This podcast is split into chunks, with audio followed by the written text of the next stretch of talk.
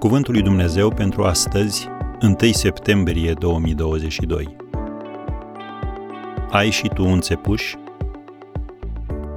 Iacov șchiopăta din coapsă. Geneza 32, versetul 31. Despre Iacov citim în Biblie, în Geneza capitolul 32, următoarele, de la versetul 24. Atunci un om s-a luptat cu el până în revărsatul zorilor. Omul acesta l-a lovit la încheietura coapsei, așa că i s-a scrântit încheietura coapsei lui Iacov pe când se lupta cu el. Omul acela a zis, Lasă-mă să plec căci se revarsă zorile.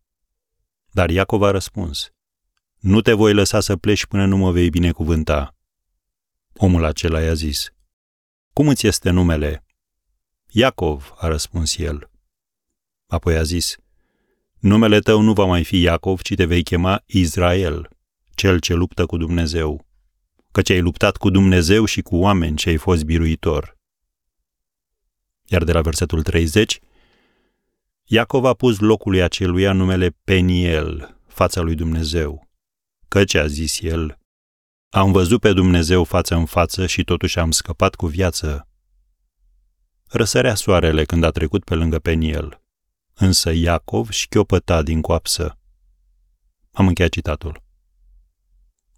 V-ați gândit vreodată cât de important era osul șoldului pentru un fermier? Era sprijinul și suportul lui principal în muncă. Așa că iată-l acum pe Iacov atins, afectat într-o zonă în care era puternic și de care avea nevoie.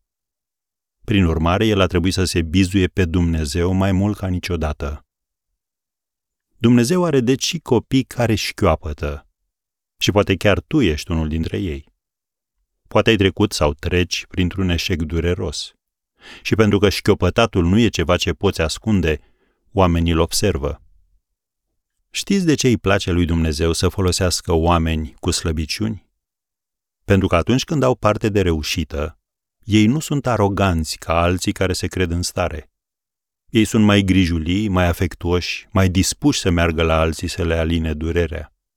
Ei știu că fără Dumnezeu nu ar fi reușit. Așadar, când te simți fără vlagă pe plan spiritual, trebuie să te bizui pe Dumnezeu mai mult ca oricând. Asta nu este o vulnerabilitate, ci o calitate